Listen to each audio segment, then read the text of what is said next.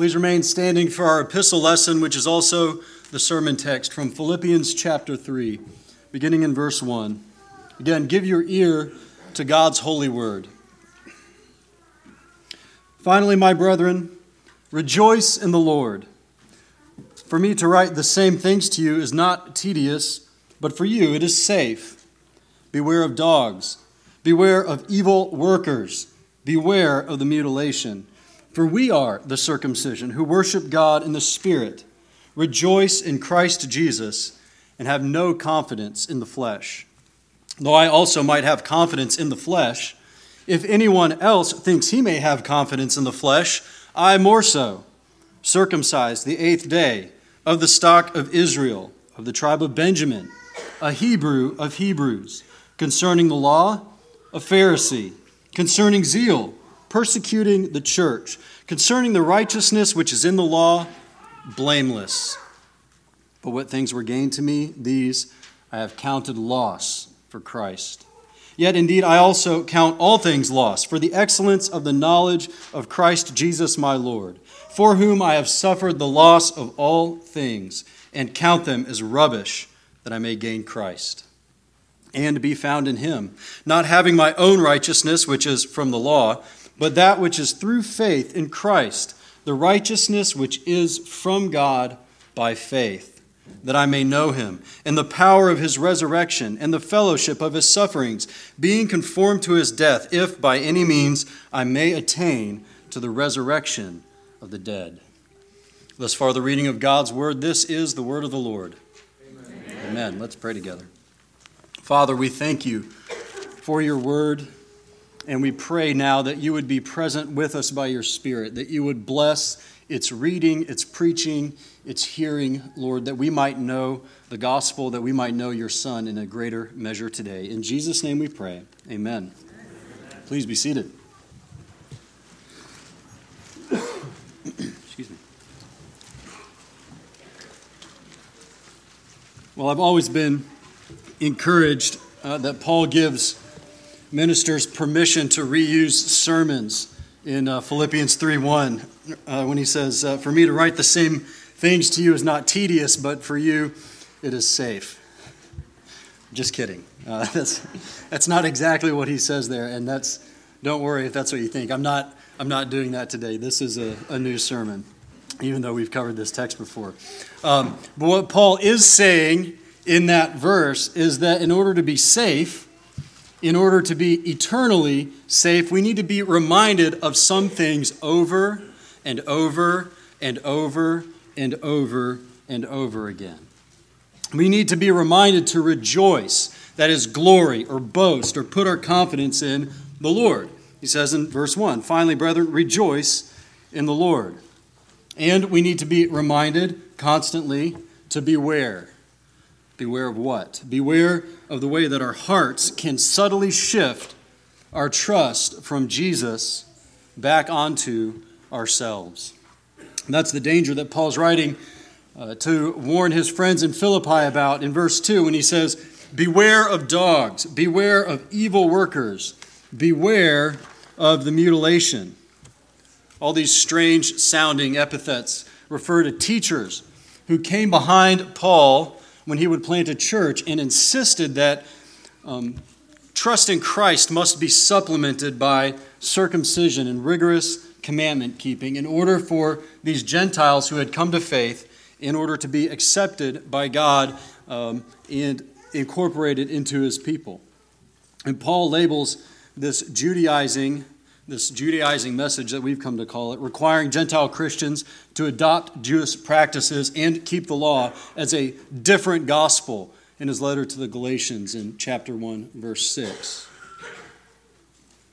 It's a danger. And all, although the temptations uh, specific to them might be a little different than ours, Paul writes to warn us that that move to add to the gospel of free grace that he preached is a move away from true saving righteousness, which is what this text is actually about. And so, as we work our way through the text today, we're going to talk about what true saving righteousness is. We're going to talk about what it is. we're going to see Paul talk about its counterfeits.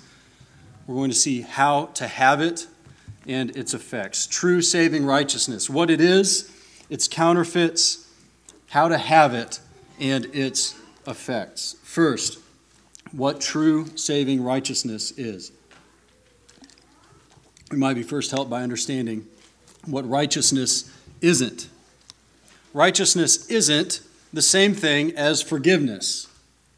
You and I are sinners by nature and choice. We've amassed a record in our lifetime of sin against God because our natural disposition is away from God. And then we act out of that disposition and we accumulate a record of sin. And the Bible teaches that Jesus lived a perfect life that deserved absolutely no punishment whatsoever. But on the cross, God transferred or he imputed, he counted the record of all who believe to Christ, and Christ paid for our sins on the cross. That's what we just talked about in the assurance of pardon. That on the cross, Jesus took our record upon himself, and God punished him in our place. It's like us being covered with filth and mud. And through Jesus, God strips away all of our filthy deeds and washes us clean from every sin. And this is really good news. This is wonderful. This is something that we celebrate every week, but it's not righteousness. Righteousness is better. What do you mean, better? Well, I heard a missionary explain it to me this way once. Um, I want you to think about the last argument that you had with your spouse or a friend or a sibling. Okay, those of you that that aren't as sanctified and still have arguments with people, okay? Think about the last argument you had with your spouse, with a friend, or with a sibling. Okay, when that argument is over, would you rather be forgiven or right? Would you rather be forgiven or right? The honest among us would say, I'd rather be right. Okay? That's the whole point. That's the whole reason for the argument is the first place is two people who think they are and want to be right. Forgiveness is wonderful. Being accepted back into someone's presence after you've wronged them is a glorious thing, and we celebrate it every week. God has done that for us in Christ. But being righteous, being right, is better.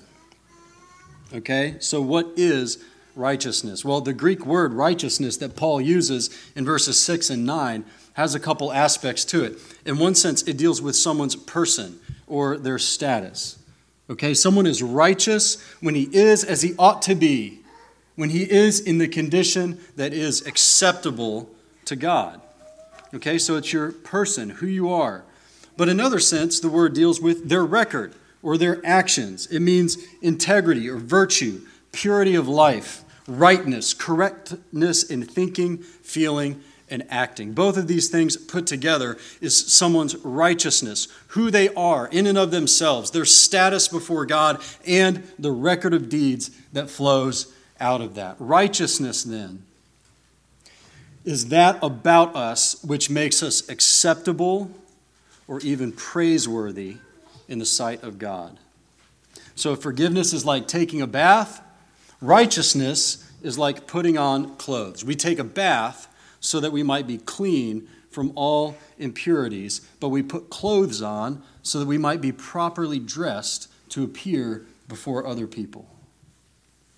The prophet Isaiah says, I will greatly rejoice in the Lord. My soul will exult in my God, for he has clothed me with the garments of salvation. He has covered me with the robe of righteousness. Isaiah 61 10.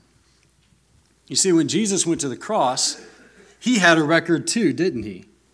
Jesus had a perfect record.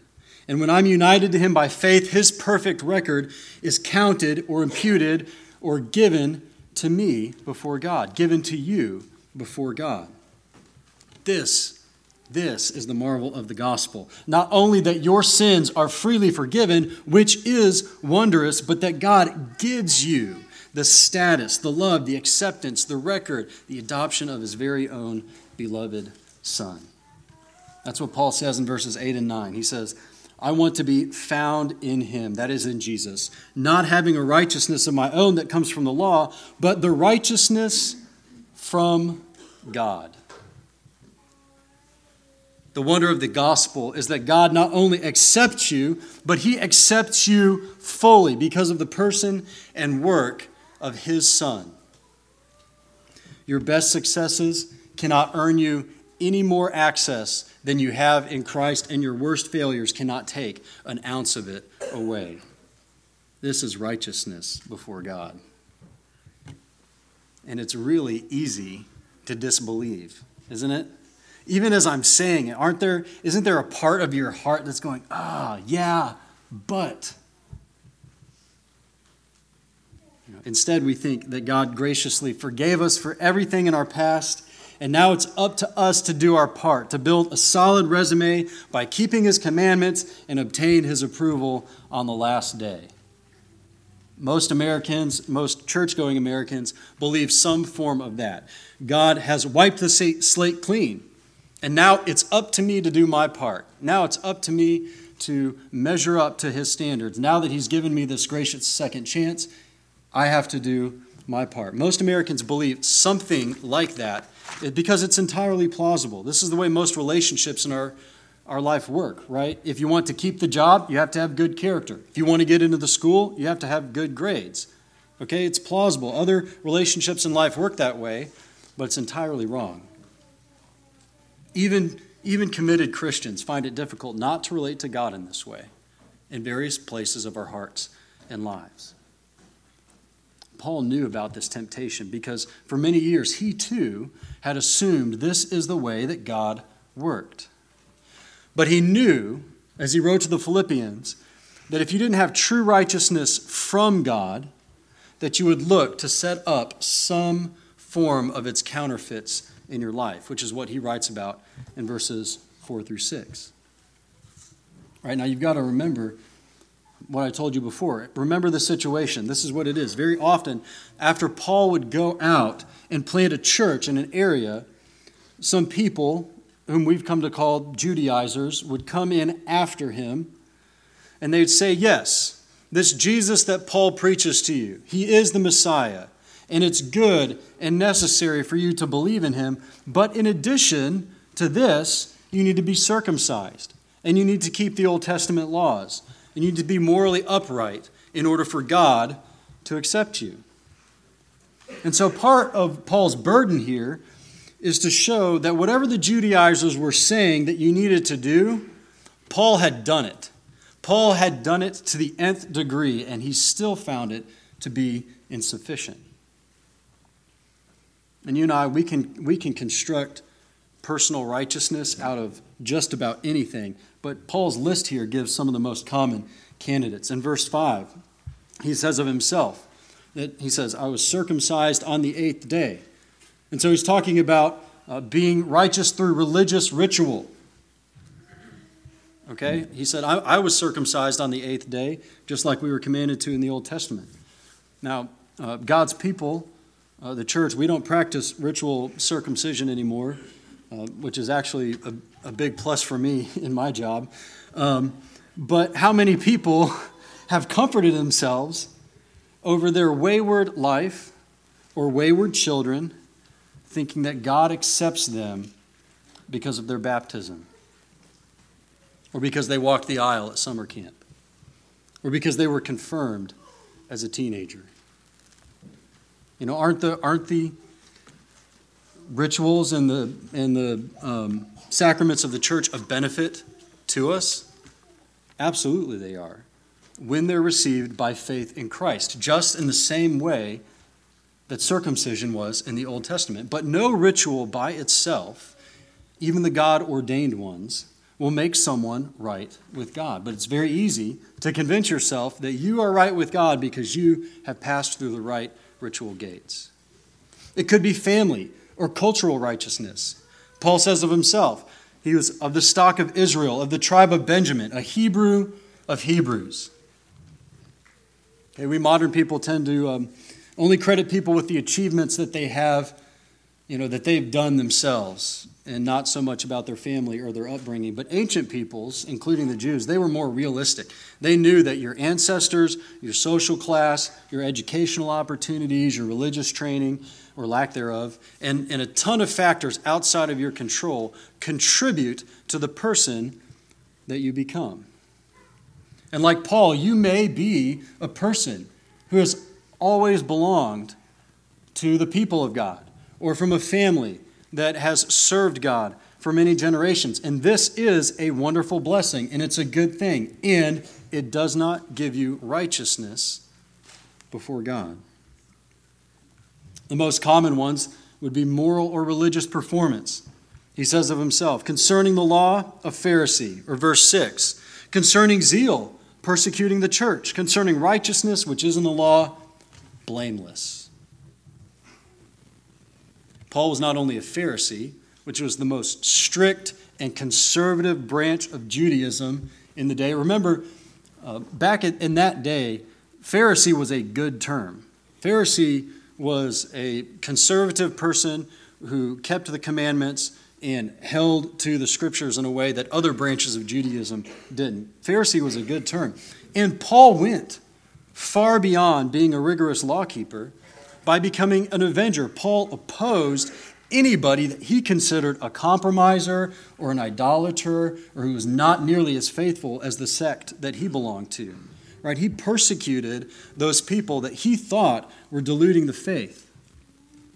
And when he says he's blameless, maybe that might sound smug to some people, but he's really just saying what every church member says of themselves. Not that he's perfect, but that he displayed a consistent and conscientious observance to God's commandments.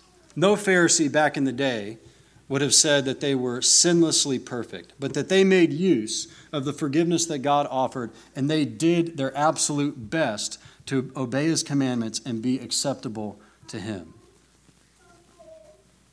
Do you recognize yourself in any of those pictures? Do you recognize yourself in all of those pictures? How easy is it for us to construct a counterfeit righteousness? And now, living that way, putting your identity, your value, your acceptability before God in those kinds of things or in anything else is a very sure way to have a miserable life. If you're doing well at the standards that you set for yourself, it's going to make you an angry person. If you don't believe me, just look at Paul. Stephen bests the Sanhedrin in a theological argument, and Paul becomes angry. Paul becomes murderously angry. Paul becomes so angry that he takes part in Stephen's execution. Why? Because he was blameless. He was doing everything that he was supposed to. He had the best theology. Who was this upstart deacon in the church to be preaching and pointing his finger at the Sanhedrin? Anytime someone calls you out on sin, just like Stephen did with them, your anger is going to ignite. Why? Because you've got to defend that righteousness that you're constructing. How dare he say that about me? He's a much bigger sinner than I am. These are the kinds of thoughts that run through your mind when you're constructing your own righteousness. Or if you're not doing so great at the standards you're setting for yourself, it's going to make you anxious. I blew it again. Is it enough? Have I done enough? Will God accept me? And then, as the fears and the doubts begin to eat away at your assurance and the anxiety grows, you become susceptible to the kinds of teachings the Judaizers went about peddling. Just do another thing. Just go to another conference. Just do another ritual. Just start a new discipline. And the burdens begin to stack one on top of another, on top of another, on top of another, until you really begin to resent God and the people who continually come to you and tell you yet another thing that He commands you to do. The worst part of constructing your own righteousness, though, is that it dishonors, despises, and tramples underfoot the grace of God in Christ. Whatever righteousness you or I construct will not meet God's standards ultimately. And its tragic end is to be judged by God eternally in hell after spending a life with His grace close at hand. And so, how do I know? How do I know if that's me? How do you know if you're starting to wander from the received righteousness of Christ that Paul puts forward in this passage? He actually gives you an acid test. Right here it is. What's your boast? Verse 3 For we are the true circumcision who worship by the Spirit of God and rejoice or boast in Christ Jesus and put no confidence in the flesh. Paul said that he rejoiced or he boasted, as some translations say, or gloried only in Christ Jesus. What's your boast? What's your glory? What's your joy? There are all kinds of options that we've just run through. It could be your family, your morality, your job performance, your looks, your intelligence. All of that is the same. He says it's the flesh, your flesh, what your hands can accomplish, and the person that you can try to become, the record that you can amass before God, it's the flesh. And we're usually good enough, we've become uh, mature enough, socially aware enough not to boast crassly about these things in front of other people, unless you're like uh, toddlers, whom I one I won't name, who recently told me and said, "Daddy, I'm I'm not a bad person like Catherine. I'm a good person." right? All right, at some point we become socially aware not to be so crass in our boasting. But we all boast in something. We all glory, we all joy in something. What is your boast? And I'll tell you what it is it's what you use to console yourself, it's what you use when you need that bit of confidence. Did you see how Paul defined it there? He said, We worship God in the Spirit, rejoice in Christ Jesus, and have no confidence in the flesh. What do you use to address your fears, your guilty conscience, your loss of control? When your friend comes to you with that accusation of sin and it stings, or when you fail at something, when you're not sure how the kids will turn out, and when you're not sure what to do, everybody says, It'll be okay, fill in the blank. It'll be okay. I'm a good person. It'll be okay. We're in the right community. It'll be okay. I've got them in the good school. It's going to be all right. I can figure this out. Whatever you fill in the blank with, when life closes in, that's your boast. That's your confidence. That's your joy. But, friends, all of those things are the flesh. Okay, we worship God, he says, in the Spirit, rejoice in Christ Jesus, and have no confidence in the flesh. They're all good things. Everything that I listed out, everything that Paul listed out is good. Don't despise them, but don't put your identity, your security, or your standing before God into them. For that, you must have instead the righteousness of Christ. And so, how do you get it? How do we get it? That's the next point. Well, Paul says there's two aspects to that. One is that you've got to perceive Christ's righteousness, you have to perceive his glory. And this happened for Paul in a climactic way on the road to Damascus. You remember the story. Paul is there and he's breathing out threats and murder against the church. He's hauling people into jail. He's taking part in their executions just like he did with Stephen. And in Acts 9, it says this as Paul, as Saul, neared Damascus on his journey, suddenly a light from heaven flashed around him, and he fell to the ground and heard a voice say to him, Saul, Saul, why do you persecute me? Who are you, Lord? Saul asked. I am Jesus, whom you are persecuting, he replied. Now get up and go into the city, and you will be told what you must do. And for three days he was blind. And in that pride shattering encounter, in that blindness, Paul saw, he perceived some things clearly. In that blinding revelation, he saw that Jesus was infinitely more glorious, infinitely more valuable than he had ever imagined. In verse 8, he calls it the excellence of the knowledge of Christ Jesus, my Lord. As Jesus appeared to him, he saw the excellence of knowing him. And consequently, he realized that the credentials that he had amassed through his strenuous effort were worse than worthless. But what things were gained to me, he says in verse 7, these I have counted loss. Indeed, I count all things loss. I have suffered the loss of all things and count them as rubbish. All the beautiful fruit that he thought for, he was producing for God and God's pleasure was actually rubbish, which is, many of you know, probably too mild of a translation. The Greek word is a term that means both spoiled food and or excrement. Okay, compared to Christ, Paul's stellar resume, his heritage, his achievements were worth worse than useless. And they actually just served to highlight for him how, fall, how far he had fallen short of God's standards. Think of it.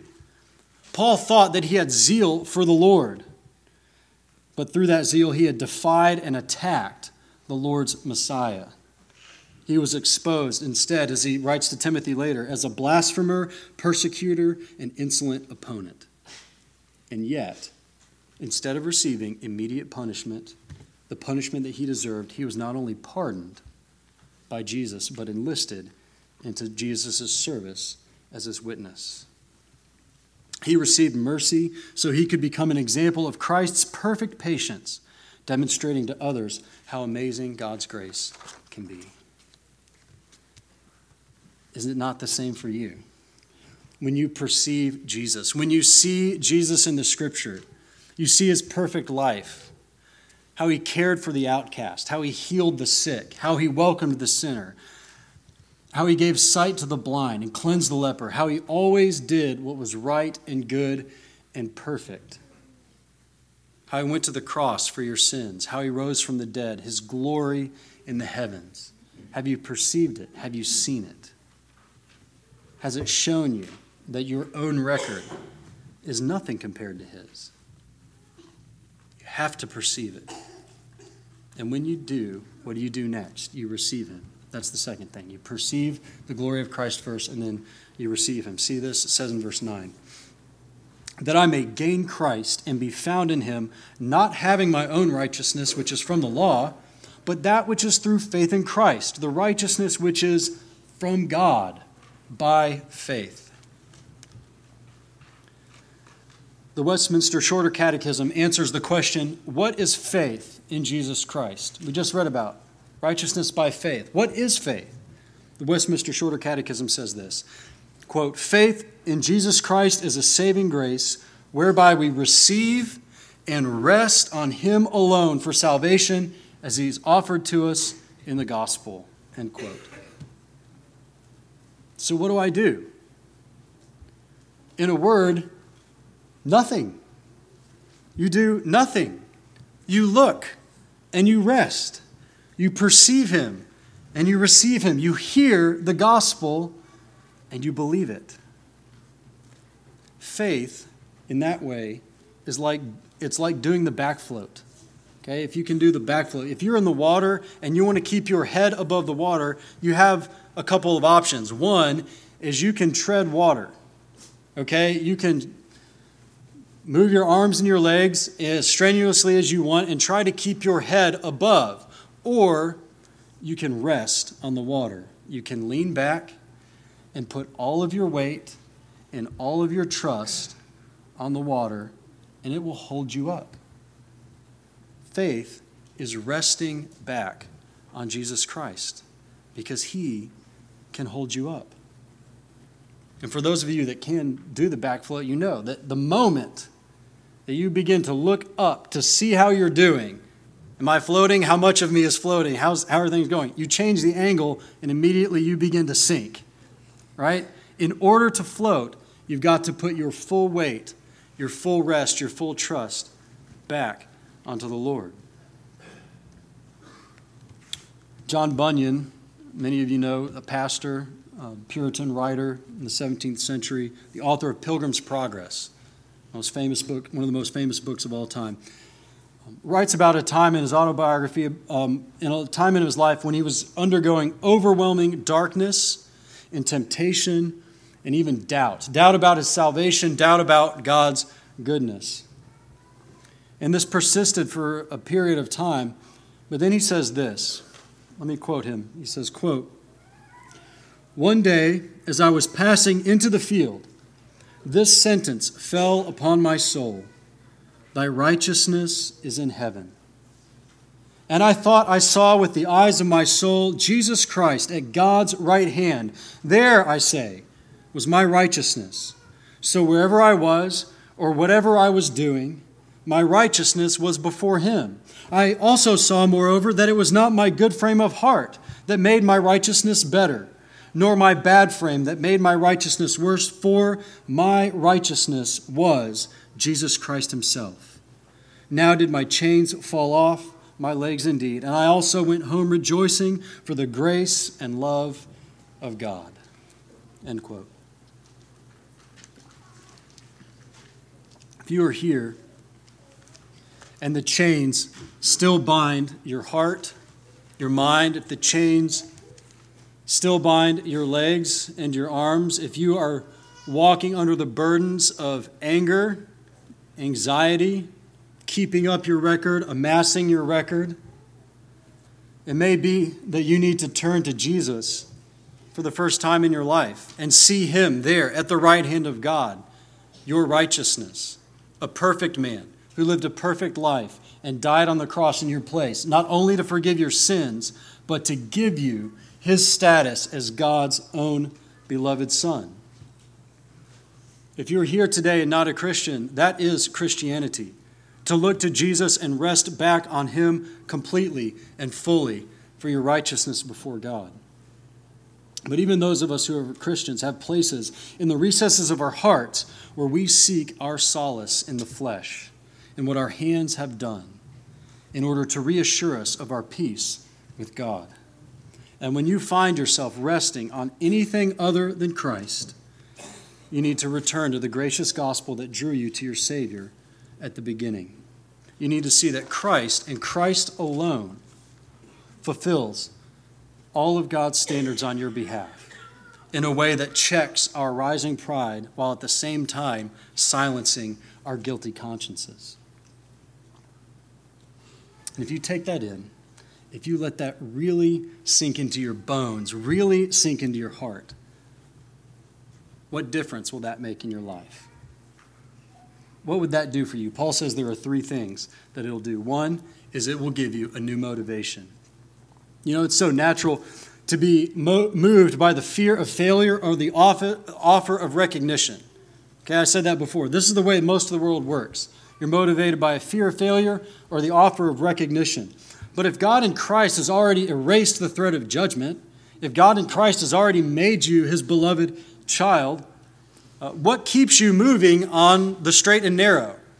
Okay, what keeps you running after God and obeying his commands? Paul gives us that new motivation in verse 10. He says, That I may know him. You see, when you know him, all things are counted lost compared to the excellence of the knowledge of Christ Jesus. When you know Him personally, when you experience His light, His glory, His goodness, you're motivated by His sweetness, His love, His care for you as you experience Him, as you come to Him in the Word. Article 24 of the Belgic Confession puts it this way Quote, We believe that this true faith, produced in man by the hearing of God's word and the work of the Spirit, regenerates him and makes him a new man, causing him to live the new life and freeing him from the slavery of sin. Therefore, far from making people cold toward living a pious and holy way, this justifying faith, to the contrary, so works within them that apart from it, they would never do a thing out of love for God, but only out of love for themselves and a fear of being condemned. End quote. Unless I'm assured, as Paul was, that my place in God's heart is secured by a righteousness that's not my own, but by the obedience and sacrifice of Jesus, all of our best efforts at law keeping, uh, whether that's keeping his commandments or cultivating godly character, will be self centered instead of driven by love for God. But the clearer of your grasp of God's love for you in Christ, the more intense will be your longing to experience knowing Christ. And the stronger will be your motivation to press on to know Him better. Personal knowledge of Jesus, in other words, is what makes, takes your duties and makes them into delights. God still calls and commands us to do all of his things, but the knowledge of Christ Jesus, the personal knowledge of Jesus, is what makes those things delightful to us. And you see how that's a much better motivation to keep you away from sin, right? Fear says, I don't want to get caught. But love for Christ says, when he's done so much for me, how can I sin against him? Or how can I sin against him and interrupt this sweet communion that I have with him? right? It's also a, way better motivation um, to empower you to live a holy life, right? If you're just trying to gain a reward, you'll do just enough that you need to in order to get the reward that you're trying to gain. Okay, but if your motivation is to know Christ better, you can always know him better. You can always see more of his glory. You can always experience more of his grace. You can always walk in deeper communion right? Your motivation to do holy works, to have a holy life, is far greater when it's out of love for Christ. So, first, there's a new motivation. He also gives you new power. He says in verse 10 the power of his resurrection and the fellowship of his sufferings being conformed to his death. Now, Paul says there's a new power in your life the power of resurrection, the power of the Holy Spirit, who is the spirit of resurrection. But notice how he places the fellowship of his sufferings right next to the power of his resurrection. That tells you something. That tells you that most of your sanctification comes through suffering.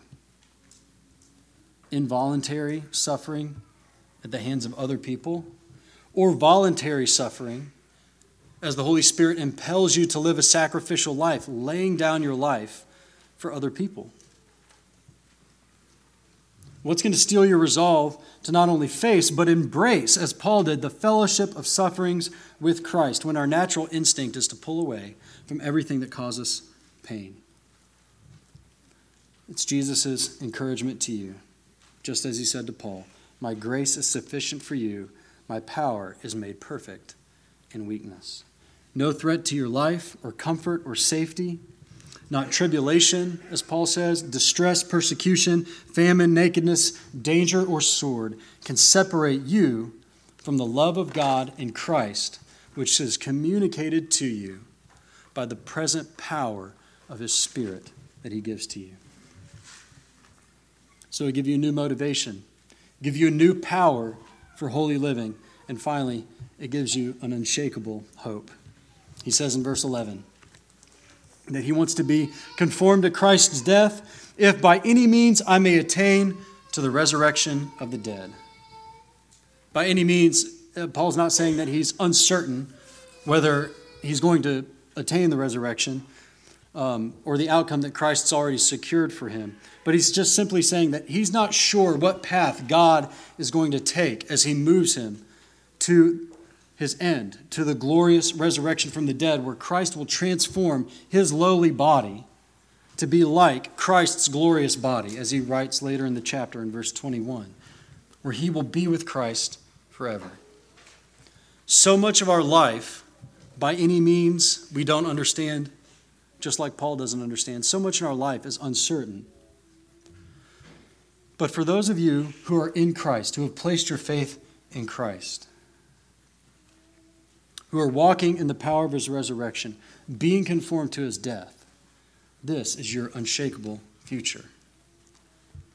Because what Paul's writing about is not receiving righteousness as a concept, not receiving righteousness as a verdict only, but as the Holy Spirit communicates Christ to you. Faith is the instrument of a real union with Christ a real legal union with Christ. that God declares you to be not guilty in his courtroom and declares you to be his beloved child, of a spiritual union with Christ, of his Holy Spirit who's given to you and communicates all the benefits of Christ to you, and yes, of a physical union with Christ.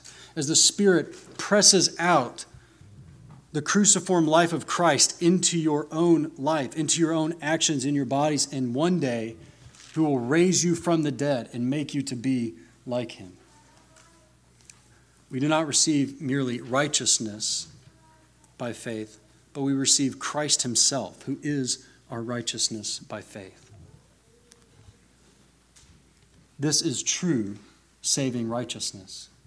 Everything else, every record that we might amass, everything about our person that we think is wonderful and good, cannot compare to Jesus Christ, whom God gives us freely if we accept Him by faith.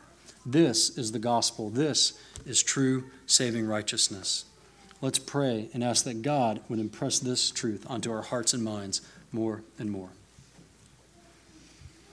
Father, we thank you that you have given us your own Son, that he has lived a perfect life before you, that he is in his person glorious and loving, wonderful, full of grace and truth, and you have made us acceptable in the beloved through him. And Father, I pray for every person in this room that we might grasp that with uh, clear eyes, that our hearts and minds might receive by faith your Son Jesus, whom you have sent to redeem us. It's in his name we pray. Amen.